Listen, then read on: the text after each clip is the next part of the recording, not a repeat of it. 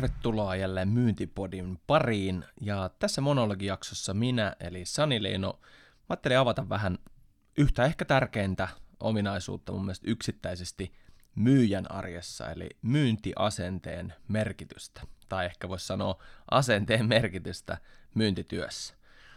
Tota, Tämä on tullut mulla esiin niin kuin mun uran varrella vaikka kuinka moneen kertaan, ja mä oon välillä itse vähätellyt sitä, että hei, mä en jaksa näitä amerikkalaisia macho motivaatio niin kuin rinnanrummutusmetodeita, mutta sitten taas toisaalta mä oon huomannut, että kyllähän suuri osa ongelmista ja onnistumista tapahtuu tuo pään sisällä. Siis kun on ollut itse vaikka tilanteessa, jossa niin kuin tulee vastaan myynnillinen kuoppa, vaikea tilanne ja tuntuu, että ei näy mikään niin kuin hyvältä ja onkohan mä nyt edes hyvä myyjä tai tuleekohan musta mitä, ei tästä tule mitään ja sitten sit taas parhaina päivinä niin tuntuu, että on voittamaton olo ja niin kuin kaikki onnistuu ja ei tässä ole muilla mitään tekemistä, kun koskee johonkin, niin muuttuu, muuttuu myynniksi. Mutta tota, avataan tänään vähän niitä semmoisia, mitä mä oon huomannut paitsi ehkä oman ajatusmaailman asenne, asenneasioita ja sitten toisaalta niitä, mitä maailman hahmot kertoo, tuloksissa näyttää ja, ja mitkä tulee tutkimuksissa esiin niin asenteen osalta. No ensinnäkin voi sanoa näin, että niin kuin yksi ihan niin kuin yleismaailmallisesti asenteen asia on, on se, että äh, kyllähän asenne on päätös, asennoituminen on päätös. Siis se, että mä muistan jo aikanaan 2001 vuonna, kun mä aloitin Hesburgerissa ja muistan silloin, niin kuin, että siellä oli monenlaisia asenteita, paitsi mulla, mutta myöskin kollegoilla, ja että millä tavalla sä tulet ja palvelet asiakasta. Siis niin kuin, menetkö sinä töihin vaan niin kuin roikkumaan vai menet sä töihin tekemään töitä, tuottamaan positiivisia kokemuksia, niin tämähän on ihan puhdas asennekysymys. Eli jos sulla on ollut huono aamu, riittää rähinää, niin pakko sanoa, että sehän ei ole asiakkaiden haaste ja ongelma. Ja jolloin ammattilainen pystyy muuttaa se niin, että hei, nyt ollaan töissä, nyt on pelipäivä, nyt on ää, niin kuin, tavallaan se elämän tositilanne tässä, palvelutilanne kyseessä, kun me ollaan tässä, mulla on työtakki päällä tai niin sanotusti ää, työmoodi päällä, niin silloin palvellaan ja tehdään töitä kovalla niin kuin asenteella. Ja kova asenne ehkä, voisi sanoa, ehkä ammattimainen asenne, sanotaan näin. Ja se on niin kuin, mun mielestä Seth Godin sanoi jossain vaiheessa hyvin, että ää, niin kuin se englanninkielinen quote meni muistaakseni näin, että attitude is a choice and it's available to all. What actually separates winners from losers isn't talent, it's attitude. Ja sitten Zig Ziglar sanoi jossain vaiheessa, it's, it's your attitude, not your altitude, uh, which uh, en muista sitä lausetta enää mutta se, että sun, sun asenne eikä sun o, tota niin, niin, kyvyt määrittää se, että kuinka korkealle sä tulet lopulta menemään.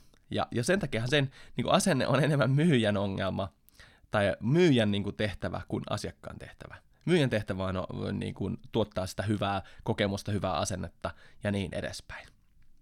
No, nyt jos mennään purkaa vähän niitä erilaisia asioita vielä asenteeseen liittyen, niin ensimmäinen, mikä tulee itselle mieleen, on se, että muistetaan tämä ihmisyyden ja suhteiden merkitys tärkeämpänä kuin kaupallisten ää, niin kuin su, tota niin, onnistumisten merkitys. Eli suhde ennen sopimusta, sehän on se, mitä mä oon joskus ainakin ää, ehkä loppumattomasti toitottanut tuolle, että ymmärretään, että mua ei ihan aidosti siinä tilanteessa näillä niin sanotusti myyntiaamulla kiinnosta, saanko mä yksittäisen kaupan, vaan mua kiinnostaa se, että pystynkö minä päästä sellaiselle luottamuksen tasolle, keskustelun tasolle, että me ollaan aidosti käyty asioita läpi ja molemmin puolinen luottamus syntyy. Ja kun tämä suhde on synnytetty, niin mun tehtävänä ei pelkästään myyjänä, vaan niin kuin voisi sanoa liiketoiminnan ammattilaisena, on ylläpitää ja kehittää tätä suhdetta. Ja siellä suhteessa, siellähän on kauppoja. Mutta sä et koskaan pääse tämmöiseen niin kuin paikkaan, jossa ajattelet, että päätän kaupan versus aloitan asiakassuhteen. Eli aina mietitään vähän pidemmälle. Ja nyt kun sä ajattelet tämmöistä tilannetta, niin, niin ne myyjät, ne oikeastaan ammattilaiset, jotka ajattelee sitä, että ö, niin kun ei ole sellaista tilannetta minun elämässäni, ainakaan ellei tosi pahasti jossain päässä käy jotain, jossa jotain vielä, niin jossa moraali putoo pois pelistä. Eli että mä tekisin asioita, jotka ei tunnu multa, niin kuin, että tämä on oikein. Ja mähän huomaan sen, että joskus mä oon sanonut vitsailen niin, kuin niin että, että moraalihan on pahin myynnin este. Että mitä pienempi moraali, sitä helpompaa myyminen on, kun ei tarvitse mistään mitään välittää. Ja mehän nähdään näitä huithappelikavereita tuo, jotka vetelee niin kuin kaiken maailman enkelipölypillereitä ja mitä lieneekään, jolloin nyt kun ei välitetä siitä, että ollaan tekemässä vaan sitä niin sanotusti omaa myyntityötään, eikä välitetä siitä, että mikä tämän asiakkaan tilanne tässä oikeasti on. Myyks mä sillä tavalla, että mä uskon tähän? Niin kyllä mä sanoisin sitä, että, että kun, kun moraalin niin sanotusti myy tai menettää, niin ei, ei mikään myynti tunnu enää voitolta. Et ei, ei niin mikään onnistuminen tunnu enää siltä, että hei jes, mä sain ratkottua haasteen, koska silloin sä tiedät, että sä pelaat niin eri säännöillä kuin voisi sanoa ihmiset liike-elämässä.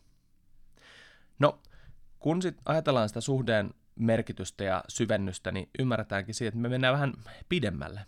Me mennään aidosti siihen, että mikä on sulle parempi. Eli me ei keskitytä enää meihin, me keskitytään asiakkaaseen. Ja aina kun sä keskityt hieman enemmän niihin, heihin, sinuun versus minuun, niin sä huomaat, että säkin voitat enemmän. Miksi? Koska se tulee läpi kaikessa, mitä sä teet ja sanot ja millä tavalla sä puhut, kommunikoit, mitä sä keskustelet, niin se tarkoittaa sitä, että sen jälkeen, vaikka ei tulisi yksittäistä onnistumista kaupallisesti, niin voit olla varma, että tämä luottamus on säilynyt, sulla on oikeus olla yhteydessä myös muissa tehtävissä, kun vaikka myyntiura muuttuu, tai sitten ne suosittelut asiakkaan toimesta, niin, niin on paljon helpompi saada. Sanoit, että hei, että meillä oli vähän huono tilanne, me ei päästy silloin Petterin kanssa tota, yhteistyöhön, mutta hän hoiti hommansa kyllä ihan loistavasti, että voin suositella, että, että vaikutti erittäin pätevältä kaverilta. Ja mulla on muutamia tämmöisiä tosi hyviä, miten voisi sanoa, myynnin ammattilaisia, jonka mä en ole vielä ikinä tehnyt niin kuin kaupallisesti yhteistyötä itse, mutta mä odotan innolla, että semmoinen tilanne tulee, että mä pääsen näiden kanssa tekemään bisnettiä. Öö, sitten ehkä, tämä voi kuulostaa semmoiselta, niin kuin, en tiedä, öö, enkelipölyltä ehkä omalta osaltani, mutta mä, mä koen itse näin, että myyntihän on ihme.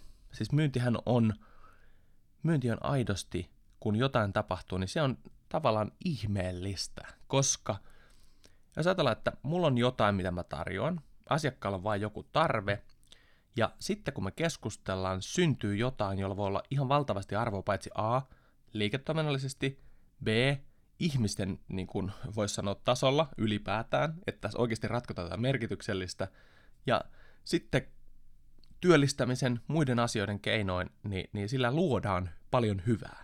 Ja nyt kun mä ajattelin joskus, että aluksi äsken ei ollut mitään, ja nyt yhtäkkiä tarve löytää ratkaisun, luottamus ö, säilyy tässä tilanteessa, ja meillä syntyy vaikka miljoonan tai minkä tahansa arvoinen asia, josta alkaa pitkäkestoinen asiakassuhde, joka mahdollisesti vaikka työllistää jonkun tehtaan tai mikä tahansa se onkaan se, mitä myydään, niin tämähän on ihan mahtava niin kuin asia. Eli tavallaan se on oikeasti, myyjät on ihmeiden tekijöitä pienessä, pienessä kuvassa.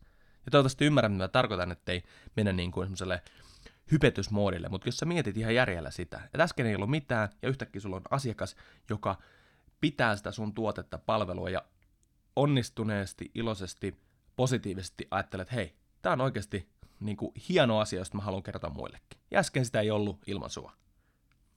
No, sitten, jotta meidän pitää aina myynnissä balanssoida sitä, että jes, välillä ollaan niin kuin huipulla ja välillä ollaan siellä kuopassa. Ja tämä on niin kuin osa myyntilajia. Ja täytyy ymmärtää se, että, että niin kuin jos haluaa pärjätä myyjänä pitkäkestoisesti, niin on hirvittävän todennäköistä, että jossain välissä tulee tämmöisiä kuoppasia hetkiä. Ne voi tulla, kuten me huomattiin 2020 maaliskuussa, täysin puskista, täysin susta riippumattomista syistä, matto menee alta ja sun koko pelikirja menee sekaisin ja sun pakko pärjää ja keksi jotakin.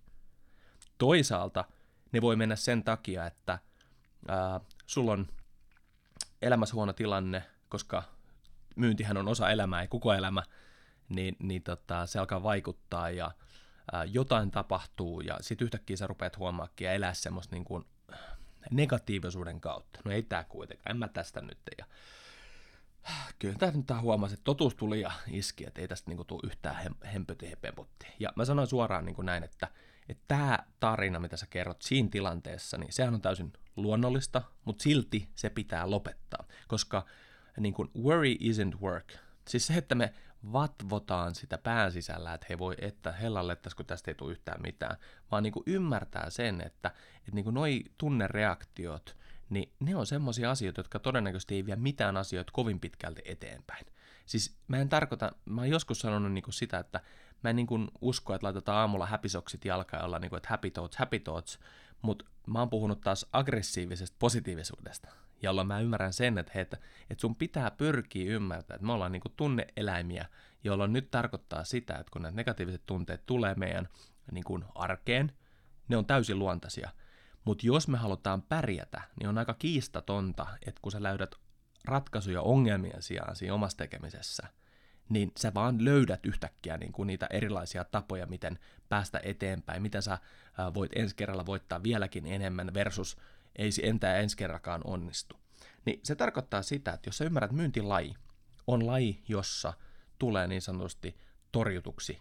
Eli sä lähetät sähköpostia, sä et saa vastausta, sä soittelet puheluita, siellä joku sanoo tökerösti, sä teet tarjouksen, sulla ei tule vastausta, sä menet palaveriin, siellä joku istuu kädet puuskassa, sä menet Teamsista ja Zoomiin, siellä ei ole kamerat päällä ja joku sanoo, että no niin, mulla onkin kymppi minsa, kerro mitä sulla oli.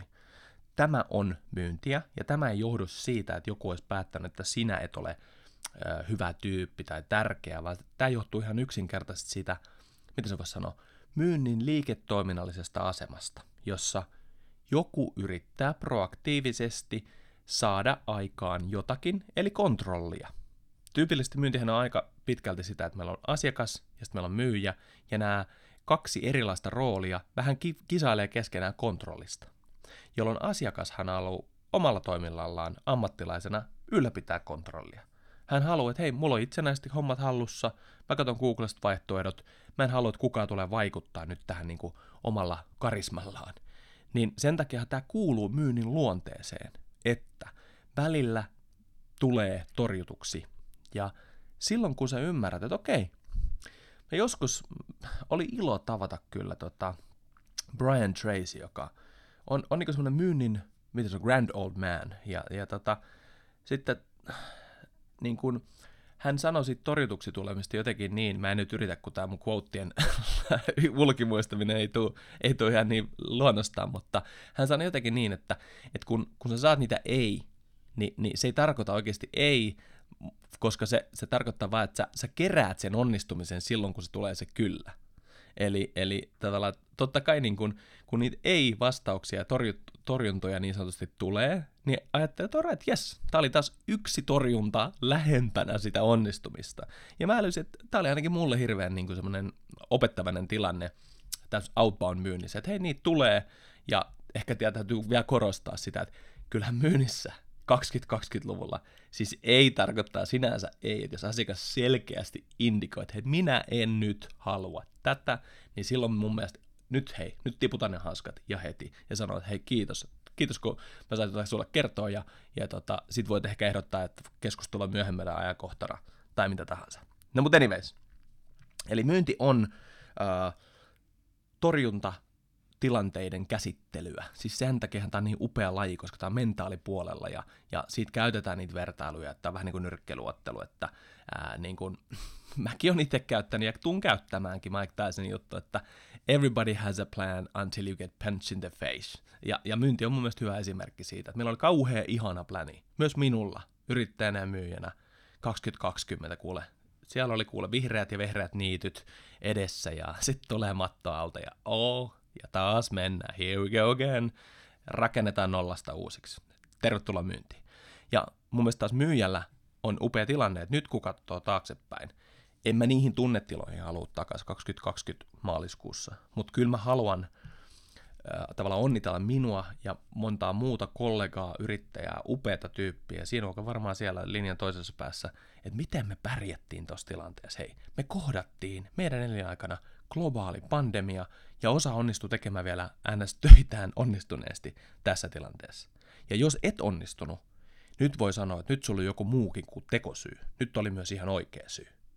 No mutta, tästä päästäänkin siihen, että kyllähän se, niin kuin se tunnettu sanonta, mä en edes tiedä kuka se alunperäisesti teki, mutta että yksin pääsee nopeasti, mutta yhdessä pääsee pitkälle. Ja tämä on semmoinen asia, jolloin mulle tuli joskus, mä oon ehkä luonteelta vähän semmoinen Lonely Wolf-tyyppinen myyjä, että tota, siis etsii sen oman tavan luovia ja, ja sitten kun se baanakolo löytyy, niin sitten niin mennään sille ja se Ferrarin kanssa mutkitellaan siellä ja välillä vähän niin kuin reunaa pitkin ja joku pudistelee päätä, että pitääkö ton aina olla noin niin kuin sähäkkä. Mutta sitten taas toisaalta, kun mä onneksi ymmärsin, että tota, mitään onnistumista mä en ole koskaan oikeastaan tehnyt yksin. Ja, ja se kommunikaatio, kollaboraatiotaidot sen sisäisesti ja myös yhä enemmän asiakkaan kanssa tänä päivänä. Asiakkaat onneksi, siis ihmiset yleensä ymmärtää, että hei, jos me tullaan niin kuin, että teettää mulla, teet tarjous, teettä, että me ruvetaan niin kuin, tavallaan katsoa vähän sitä ammatillista tilannetta niin, että saisi niin kuin alempana, niin että se todennäköisesti saa sitä onnistunutta ratkaisua. Jolloin nyt tavallaan myynti tehdään 2020, tämä tullaan nyt sekä myyjille että asiakkaille yhdessä. Eli avataan ne tavalla, että ei mennä kädet puuskassa, mennään mieluummin avoimin sylein silleen, että hei, katsotaan skimpas, mitä just teidän kanssa me voitaisiin ratkoa. Ja sen takia me ymmärretään tämä, että meillä on erilaisia rooleja, sä et ole yksin, minä autan tällä hetkellä monia kollegoita tuolla piilossa, äh, sparraa vähän myynnin jutuissa, mä saan apua myynnin jutussa, vaikka mä oonkin niin sanotusti yrittäjä. Ja, ja tämä on tärkeää, että tiimimyynti voittaa aina huippuyksilöt, kun puhutaan 2020-luvun myynnistä. Voi olla, että ennen oli toinen tilanne, mutta tässä maailmanajassa ei enää pärjää.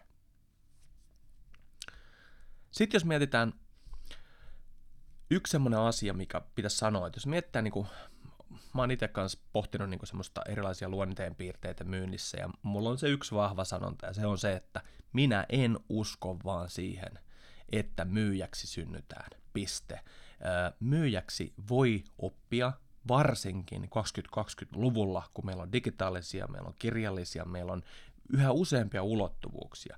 Ja nyt kun ajatellaan tämä, että jos, jos ajatellaan, että tämä on niin kuin mun mielestäni totta, niin se tarkoittaa myös sitä, että okei, taidot on siis opeteltavissa ja asenne on siis päätettävissä, jolloin nyt tavallaan myynti huippumyyjäksi kehittyminen tai ainakin hyväksi myyjäksi, niin sehän on oikeasti mahdollista kenelle vaan. Ja nyt se tarkoittaa sitä, että siellä on muutamia tietenkin aspekteja, missä pitää olla hyvin tietoinen. ensimmäinen aspekti on se, että ää, ei ole huonoja myyjiä, on huonoja matcheja. Ja mitä mä tällä tarkoitan on se, että, että jos sä asemoidut väärään tuotteeseen, palveluun, segmenttiin tai vaikka elämäntilanteeseen ja ajaudut semmoiseen tilanteeseen ja rupeat määrittää itseäsi myyjänä tässä tilanteessa, on ollut paikkoja, mä en ole saanut mitään aikaa myynnillisesti. On ollut paikkoja, joissa mä oon tehnyt taikoja myynnillisesti. Mä oon nähnyt tämän vieressä ää, ää, myös inhottavalla tavalla, koska kuitenkin mä oon pystynyt tavallaan ymmärtää sen, että et, et eri asiat pitää opetella. Ehkä tämä tuote ei ole hyvä, ehkä ajoitus ei ole hyvä, ehkä mä en voi nyt myydä, kun globaali pandemia iskee, tai mikä ikinä se on.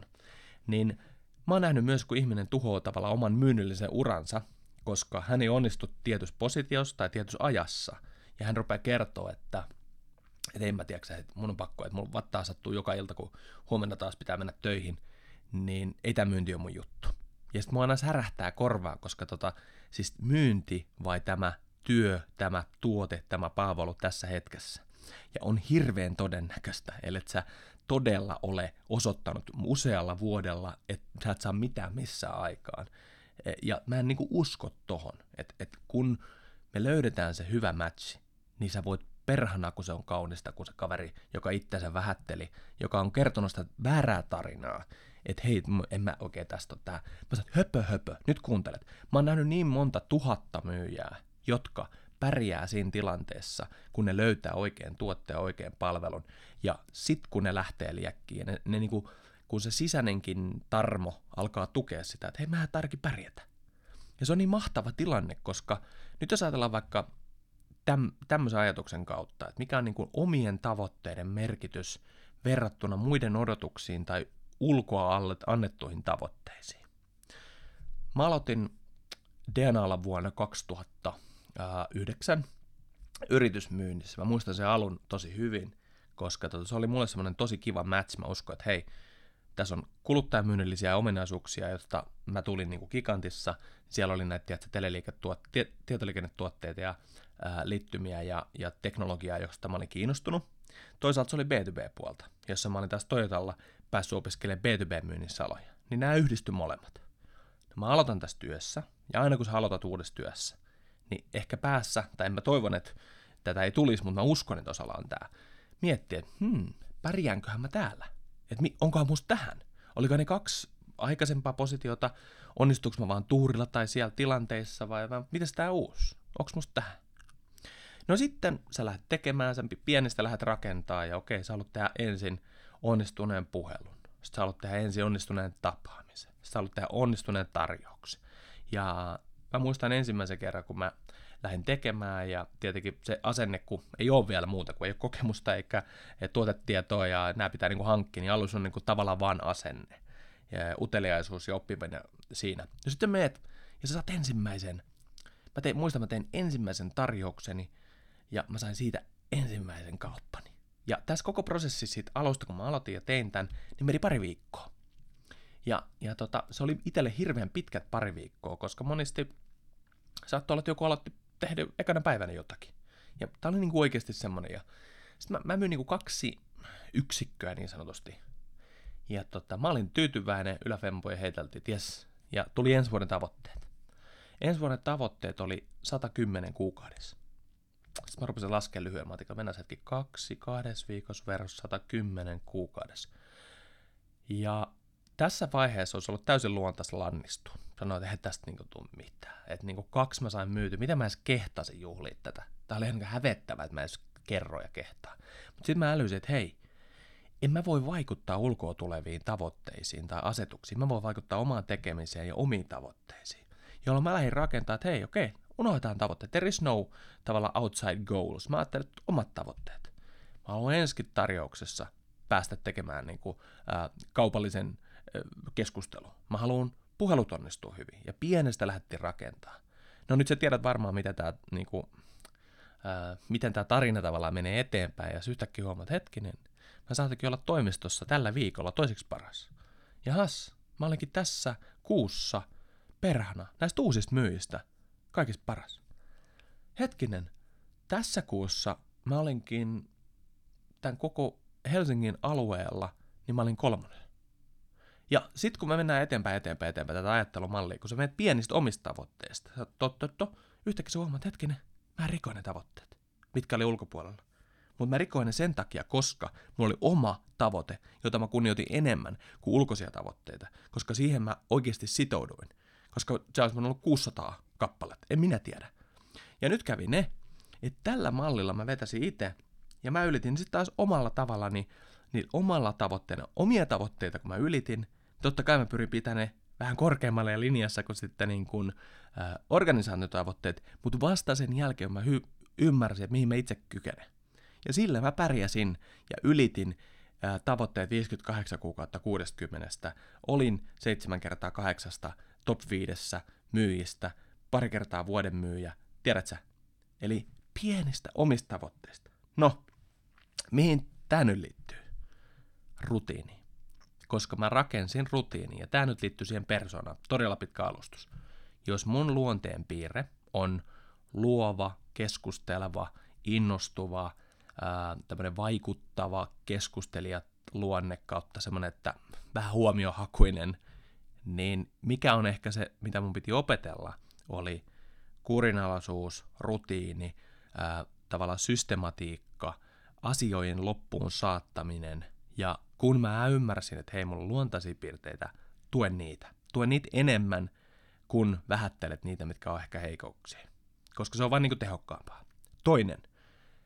Rutiini mahdollisti, kun mä aluksi ajattelin, kun mä pärjäsin armeijasta jotenkin tosi hyvin, koska kun tuli semmoinen tietty napsu, niin mun ei tarvinnut itse miettiä hirveästi. Mä huomasin, että rutiini itse asiassa luo turvaa ja se mahdollistaa, se tuo niin toimintavarmuutta. Tilanne, joka on vaihteleva, kuten myyji myynnissä. Se vaihtelee se tilanne. Tulee oikeita vasemmat palloja ja yllätyksiä, niin rutiini luo toimintavarmuutta. Ja se mahdollistikin siinä tilanteessa sit luovimisen. Mä menen tapaamiseen, mä tiedän mun malli. Mulla on se oma valkea malli tai band-malli tai mikä. Mä tiedän, miten se tapaaminen hoidetaan todennäköisesti onnistuneesti. Miten puhelu läpi viedään. Miten prospektoidaan. Miten kysyä kaupallista ehdotusta. Miten ottaa huomioon asiakkaan tarve. Miten kartottaa niitä. Ja nyt kun sulla on rutiini kunnossa, niin sit sä pystyt luoviin. Koska sulla on koko ajan takana niitä pelikirjoja, joita sä voit niinku tilanteeseen ottaa erilaisia työkaluja. Ja nyt jos ajatellaan sitä, että tästä mun mielestä päästään linkille siihen, että et, et nyt mä vaikutankin, kun mulla on systemaattinen tapa tehdä asioita, niin mä oonkin itse asiassa aika ammattilainen. Eli nyt musta tulee ammatti, ammattiat harjoittava ammattilainen, kun mä teen asiat aina tietyllä tasolla, niin mä en mene valmistautumatta valmennukseen, kohtaamiseen. Mä en niin kuin väsyneenä lähde rääpiä sinne tälle, tiedätkö, toi ei ole mun tapa. Et, et, koska mä, mä tavallaan kunnioitan sitä ammattiylpeyttä siinä mielessä, että, että mä haluan näyttää tälle ammattikunnalle, kun, kun mä oon niin kuin askissa, niin homma hoituu hyvin.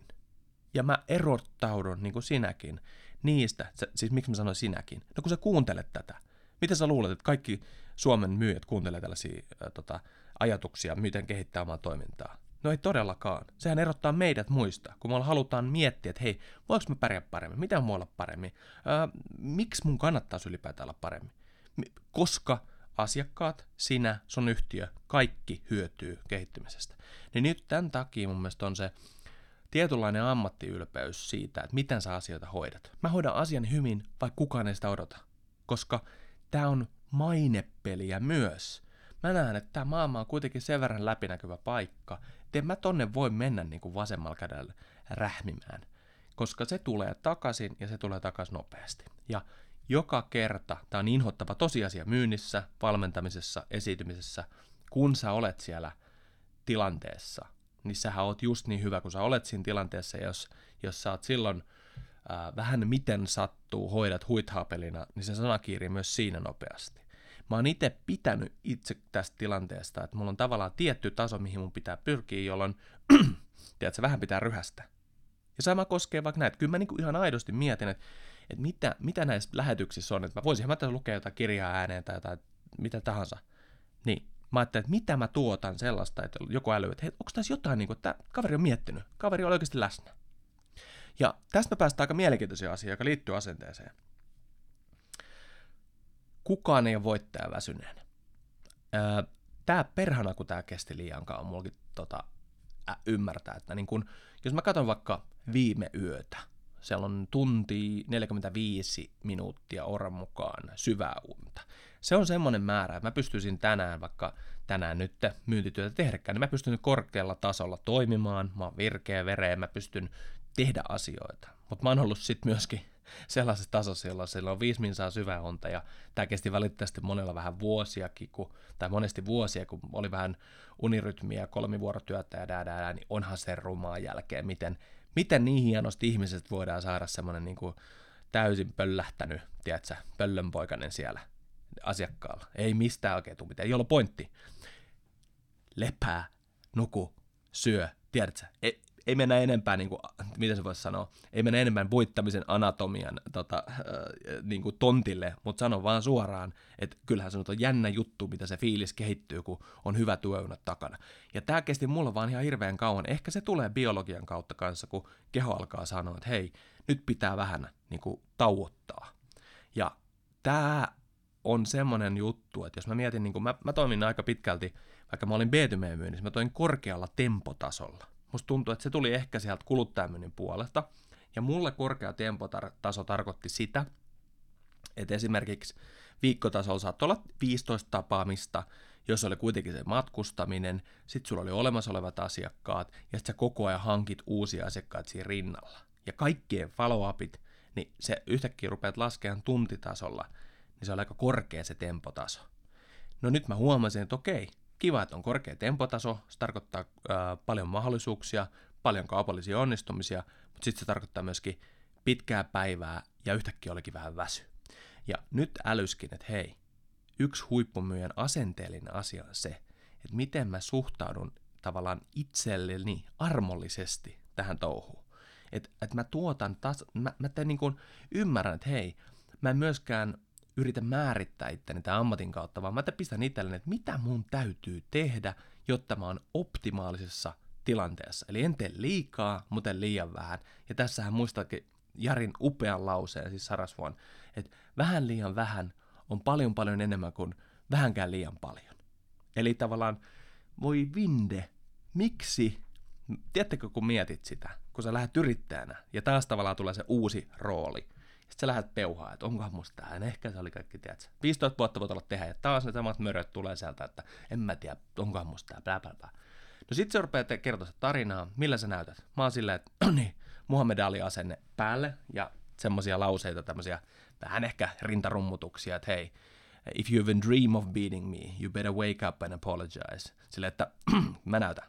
No niin, se tulee koronaa, systeemiä, tai tota, niin kuin monta mullistusta tässä myyntiuran varrella, mutta täytyy sanoa, että onneksi ennen tätä koronatilannetta mä olin vähän joka läpikäynyt tuota henkisellä puolella, että, että mitä jos mä sittenkin vaan niin pärjään ja riitän ja kuka se määrittää, että mikä on menestys tai mikä on pärjääminen. No, se tuli onneksi nyt vähän ajan päästä, mutta täytyy sanoa, että kyllä sekin varoitus keltaisella kortilla läpi mentiin. Että kyllä mä siellä Jorvis, kun makasin 2018, ää, mietiskelin, että uh, niin, ehkä tämänkin olisi vähän helpommalla voinut vetää. Ja mulla on sitten koko elämän kestä kaveri muistuttamassa siitä, että ei tän tarvi olla hei. Tän ei tarvi olla semmoista, että niinku, tiedätkö? Koska mitä jos sun asiakkaat, ää, ne tykkääkin susta. Ja sä ymmärrät, että jos sä oot valinnut jonkun tuotteen, yrityksen, niin siihen joku syy, miksi sä oot valinnut. Ja ensin kun sä menet tekemään mitään, niin asennoidu siihen, että hei, sut on ensinnäkin valittu siihen tehtävään, sä oot itse järkeily ja katsonut, että tämä on mulle hyvä fitti, tämä on yksi seikkailu monista sun elämässä varrella, ja ota oppi tästä talteen, mitä pystyt. Koska tämä ei ole mikään, että nyt sun pitää olympialaisten finaalista tämä satku vetää tai muuten. Koska se oli vähän se mun asenne, ja sitten kun kaatu 10 metriä ennen maaliviivaa, niin oli, oli vaan ehkä tuurista kiinni, että päästiin ylös, jatkaa, koska tämä on maratoni. Ja nyt kun sä ajattelet tätä maailmaa noin, että, että hei, tämä on seikkailu, katsotaan miten tässä tehdään, niin sä ymmärrät, että, että niin kun nämä erilaiset tilanteet, niin ne koko ajan kehittää sua ihmisenä, myyjänä, ammattilaisena. Ja mun mielestä tämä on semmoinen niin kuin asia, että jossa, jossa asennoitumisen niin kuin hoidat oikein. Mä välitän mun asiakkaista. Mä hoidan tämän korkealla tasolla. Mä en lannistu, jos tulee kylmää suihkua tai koronaa tai jotain muuta. Mä uteliaasti mietin, miten voi olla huomenna paremmin kuin tänään. Mä, mä ajattelen sen niin, että, että mä en mene puuhastelee, vaan mä menen aidosti niin sanotusti pelaamaan ja tekemään. Se on, se on kuulkaas kaunista, katsoa miten ihminen kehittyy. Ja tällä ajatuksella mä haluan toivottaa, riippuen tietenkin milloin sä kuuntelet, mutta yhden viimeisen ajatuksen siitä, että me ollaan menossa kesää kohti.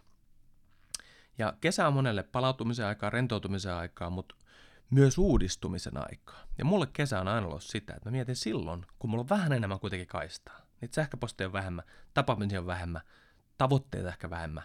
Niin mä käytän kesän tosi paljon myöskin myynnin ja tekemisen suunnitteluun. Tai sit välillä jopa, mun paras myyntikuukausi historiassa by the way on heinäkuu. Niin kun kukaan muu ei tee mitään, niin mäpä teenkin kaiken. Eli tavallaan ajattele kesällä sillä, että miten sä voit uudistua. Ota tämmöinen paussi, että et sä vedä 24-7, 365 samalla, vaan jaksota vähän, uudistu. Niin mä toivotan kaikille kuule voittavaa myynnillistä menestystä ja muistutan vielä sen, että enää mäkään tästä mihinkään on lähössä.